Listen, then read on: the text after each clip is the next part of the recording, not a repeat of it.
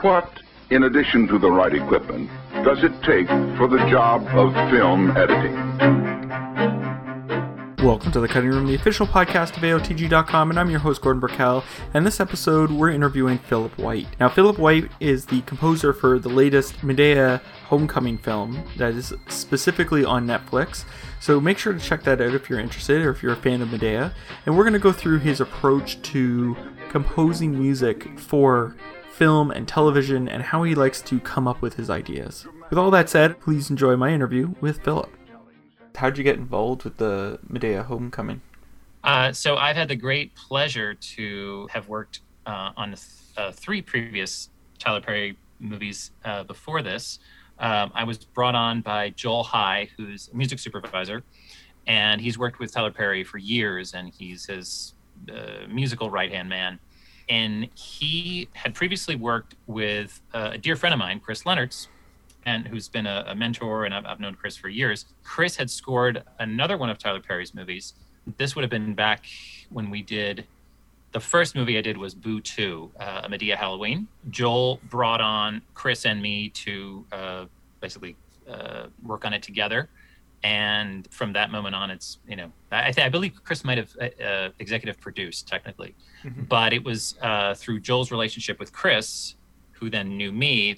That's the little convoluted way of saying that that's sort of how I came uh, to be brought into the the T P S family, as it were. So um, Madea Homecoming is my fourth movie. Uh, first, it was, uh, like I said, I started with, with Boo two, uh, Madea Halloween, Nobody's Fool, Madea Family Funeral, and then that was supposed to be Madea's exit.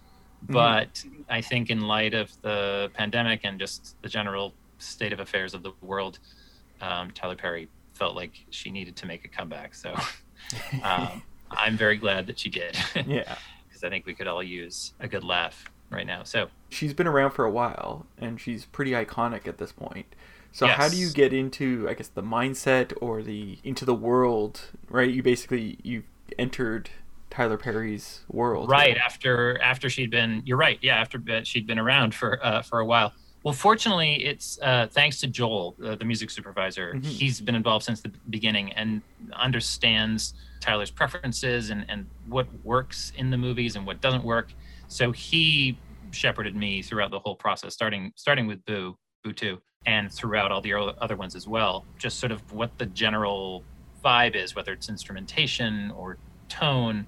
Um, we knew sort of pretty early on what it needed to be. So again, because I've sort of brought in, as a, I guess, a relative latecomer, I said, aye, aye, I'll, you know, happily do what, whatever it needs. And um, it was it was basically uh, Joel's direction.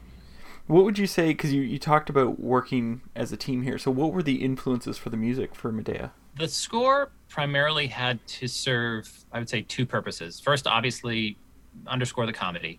Uh, and with this kind of broad comedy, you just you just lean into it unapologetically. And for those moments, and those were supplied mostly by Madea and her entourage, um, I relied on the sound of a band. So we had drums, acoustic bass, electric bass, kind of alternating um, depending on the, the mood for each scene, uh, hand percussion, electric guitar, and keys, mostly playing uh, Hammond B three and uh, Rhodes. Mm-hmm. And that was the sound of all the comedic beats, which just sort of provided a nice comedic underscore, for lack of a better way of putting it. And then the other function the score needed to do uh, was uh, underscore the intimate or, or tension-filled Uh, moments with the family. Without giving anything away, there's just a lot that happens with various members of Madea's family, and it needed to just be sort of, and just needed to be uh, underscored in a, in a subtle way. And for that, I used piano, uh, twenty-two piece string orchestra, and a few woodwinds. Hmm. Now, there was one hilarious flashback scene that was an outlier for all of this, and Uh, it was actually our music editor, uh, Johnny Caruso's idea to try scoring it as if, because it takes place in the fifties. Mm-hmm. So he thought, what if we scored this the way Bernard Herrmann might have scored Vertigo or North by Northwest, as this like kind of a nod to fifties noir? It worked great. I I, I think we all just really latched onto the idea, and it was super, super fun to compose. Um, and for that, the the tone and the instrumentation did change a little bit. Bernard Herrmann really uh, favored a lot of u- using groupings of low winds. Mm-hmm. So I used, you know, bass clarinet, alto flute, doubled on top of each other, harmonically denser string passages, and brass as well. Which, and brass actually is not featured in the rest of the score. The only orchestral percussion that is featured in the score is in this short three-minute scene.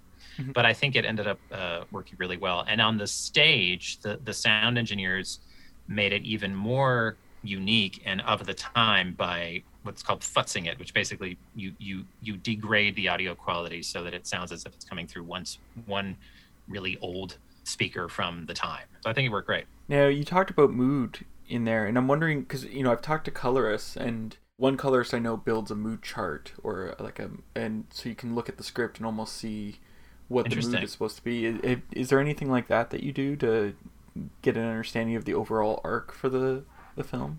Wow, that's really cool. I, I do kind of, but I don't work in color, and I think I should. No. I should, yeah. I, I should take a cue from um, from the colorist, because yeah, that, that actually sounds like a really interesting way in. What I do sometimes is, and I certainly did it with um, that flashback scene, when there's a lot of things that, a lot of ground that has to be covered, mm-hmm. um, and a lot of emotional beats that have to be hit, I'll literally get a just a long piece of paper, plot out with my pencil just specific moments that where things change or things have to be addressed somehow with the music. And I'll kind of just abstractly draw shapes and lines and swells and just sort of anything that comes to mind where I think the music should do, translated visually. It's mm-hmm. very abstract, and a lot of times who knows if it or how it even translates to what I end up writing, but it does provide me with um, a little bit of a way in. And also, like you were talking about, like a sense of a broader arc or what what what needs to happen to the music by the end. Mm-hmm. It's just uh, it's just pencil, it's just black and white, literally, you know, like abstract sketches um, yeah. along this timeline. But I should use colored pencils next time. uh, actually, what they do is they take a still frame from each scene and then put it up and then make notes underneath, so they can just glance at the wall and see like a mood chart of where it's supposed to go. How do you like to work with the editors? Because the editors are going to put in the dreaded temp music. uh, yeah. And we want to make sure they don't people don't fall in love with it. Sure. No, that's a great question. And, you know, dreaded, I mean, it's kind of, it's a double-edged sword, because the temp, honestly, it can work uh, completely to my advantage or not. It just, it just depends how it's used. And also really greatly depends at what stage I'm brought on board. Um, mm-hmm. In this case with, uh, with Homecoming, Johnny Caruso, our music editor, he did the, he provided the temp score. The editors hadn't put in anything before that. It was completely dry. So he had put, he had used actually some pieces that I had written from previous Madea movies. Mm-hmm. And and again, it was just sort of to get a rough idea of where we think music might go. And more specifically, that one uh, three minute flashback scene, he had a very specific idea for that. In this case, it was not the editor. It was, it was the music editor who did it. And it was actually very helpful because I didn't have a ton of time to score it. I had about I guess about a month of writing and then two weeks to record and mix. Granted, it wasn't a ton of music, but it's still, you know, something I just kind of had to buckle down and, and do it. So the temp did provide me with a very quick way in. Nobody was going to be married to the temp score because we it's a shorthand that we all know, at least with our with our team. And Sammy, another music supervisor who worked uh, alongside with Joel, who's great, and Johnny, all, all four of us just kind of knew what it needed to be. And the temp was kind of like, yeah, yeah, it's doing this. But at the end of the day, we'll start a little later, or we'll end a little earlier, or actually, you know what, we need we need just a little sting on this transition here. So it wasn't uh, a hindrance in the least, especially for the, the flashback scene. It was, it was a source of inspiration. So it, it really depends. It's just what you make of it. It can be your worst enemy or your best friend. Um, sometimes both. um, but it's just a reality that, that we have to work with, and it's and it's totally fine. It can be difficult in some situations where, of course, everyone gets married to, the, to or gets mm-hmm. very used to that sound. Many composers have been in that situation. Hopefully you can push through it enough to convince the filmmaking team, I know you've been with this for months, but give, you know, give this a try. It might feel very different at first, but, you know, listen to it a few times, and most of the time they, you know, you end up meeting somewhere in the middle. What were some of the difficulties that you encountered creating the music for this film that people might not be aware of? You know, fortunately, I, I was very lucky that, that there were no hiccups, um, other than just, a, you know, a, a slightly shorter time frame to do it in. But but even that was was was actually quite manageable. I mean, maybe because of that short time frame, what ended up happening is I think we we had our sound mix, and then I think sometime later, yeah, I can't remember if it was opened back up or if they just extended this, the sound mix, and more music was added actually into a few different spots, which we hadn't planned for initially in the spotting, which is fine. That'll, you know, mm-hmm. sometimes when you watch something all the way through at the dub stage, you just sort of think, you know, it, it might be nice to have something here, or actually we don't need that there. So there were a few of those edits that took place after the fact, but that's kind of to be expected. So um, I feel pretty lucky that it went smoothly, but I expected it to, because we always have a really good time. Uh, it's it's always very easy working with Joel and and uh, Sammy and and uh, and Johnny. So it was great. How do you, when you get on a project, get on the same page as the director and start to figure out the sound that you're going to create? In an ideal world, I would be brought in at the same or at around the same time as cinematographer is hired, perhaps, or maybe around shooting, so that I'll, I'll read the script mm-hmm. and I'll get a sense of just what it is on paper. Now, obviously, cinema, it's a visual medium. So much can change, and does and should, from the script to the screen. But uh, I find that if I can write music just based on what I'm feeling from the script, and it doesn't, you know, it doesn't have to be long. It could be, you know, three to five minute suite of two or three different ideas, themes, uh, and present that to the director. If they like it, that can actually serve as the quote unquote temp, or at least in some parts. Obviously, mm-hmm. you know, it's, if it's only just a short amount of music, they can't use that for the whole movie, but it can it can serve as a, as an initial draft, and and then their ears actually get used to it. Hopefully they like it, A. If they don't, then it's fine. We just start over and try something else. But if they like it, then it can start to be incorporated into the editing process, and then the editor starts to get, you know, can start cutting to it. Everybody just starts gelling with with with the music. So um, in an ideal world, that's how I'd uh, prefer to work. Obviously, that's not always or usually not mm-hmm. the case. A lot of it just honestly just starts with the spotting session, which is where uh, I'll sit down with the director and the filmmaking team, and we we watch the film all the way through, stopping and starting and figuring out where music should begin or end or what it has to accomplish. If there's a temp score as well, sometimes we might play it through with the temp. It's kind of up to the director.